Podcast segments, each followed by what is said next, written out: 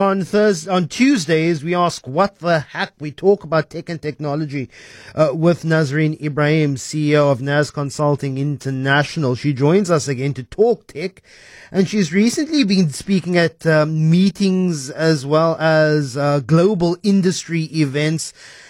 And a common thread was the way in which people and businesses are thinking of using AI. We had the South African Revenue Service saying last week it's managed to track down something like 300 million rand in, um, 300 billion rather rand in unpaid taxes, particularly using online software tools, AI and computer learning. Nazareen Ebrahim joins us on the line as always on a Tuesday. Good morning, Naz. You've spoken at quite a few events in the last few weeks on AI in business. What are some of the take takeaways? I'm hearing plenty of of conversation. Spoke to some people yesterday working in the online software and accounting space, uh, saying that AI is becoming quite a prominent part of, of, of your businesses at the moment. Good morning, Lester. Good morning to the listeners. Nice to talk to you. Um, some of the takeaways. Uh, I was uh, speaking or moderating two panel discussions at an African Union side event uh, in Addis Ababa a week and a half ago. Uh, it was the uh, African Union Media Fellowship. A great part of the conversation there was on media integrity um, and media democracy, but disruption uh, by um, digital disruption, actually. And what was the role of AI tools as part of um, media generation, the authenticity of media? And if I think about the la- uh, events in the last few days, you talked about African global events, uh, some industry summit and Meetings Africa, which is currently happening at the Sandton Convention Center. Uh, the primary conversation is around uh, how are we using AI components in our businesses, for what purpose, uh, and what are some of the concerns that we need to have around using these technologies. Uh, and that conversation is still happening where people are trying to get a sense of how do we use these tools in our day to day, for what purpose, um, and do we have the right uh, skill set in order to to be able to do that?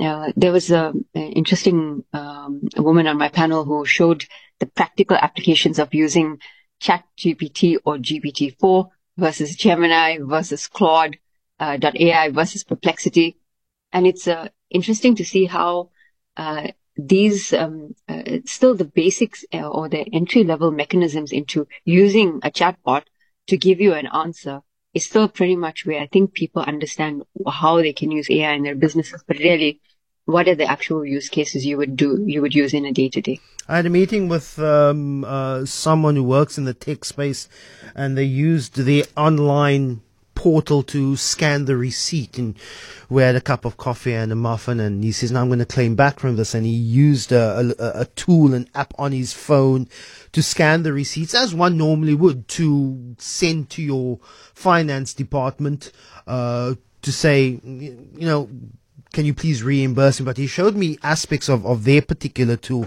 that actually uses AI to detect whether a receipt is fake or fraudulent. He says all those other numbers yeah. that we don't pay attention to the serial numbers, the little codes on the slip says that the AI technology uses all that to determine whether a a, a, a receipt is fraudulent or not. So these are one of the ways in in the questions that businesses are asking about using a form of AI in their day to day activities. Mm.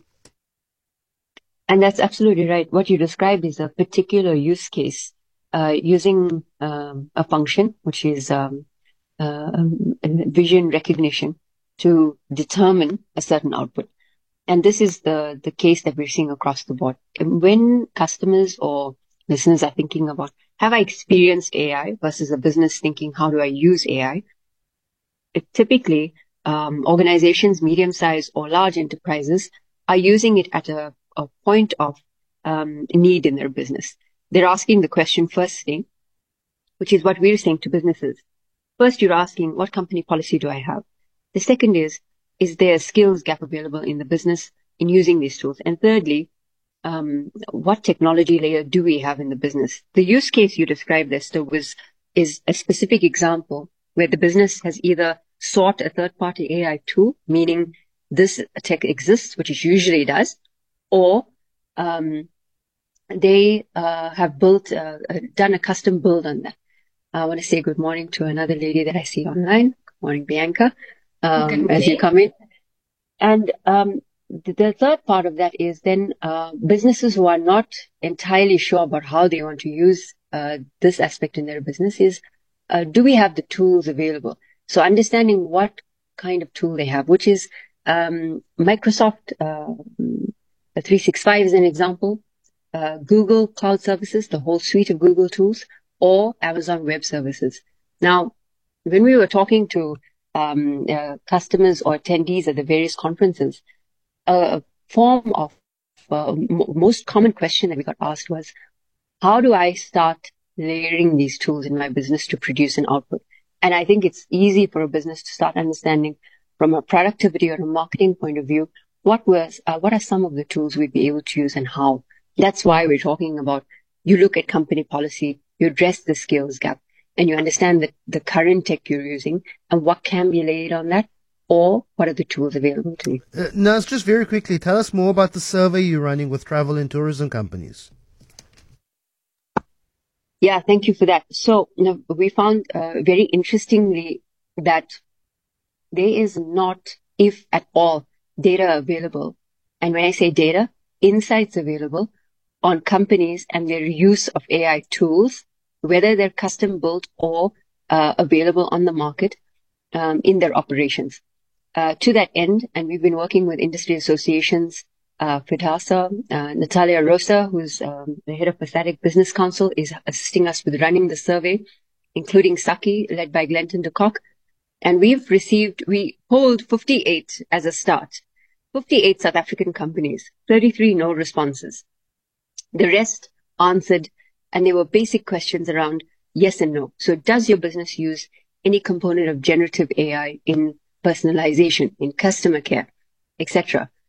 Not surprisingly, most of the answers were no.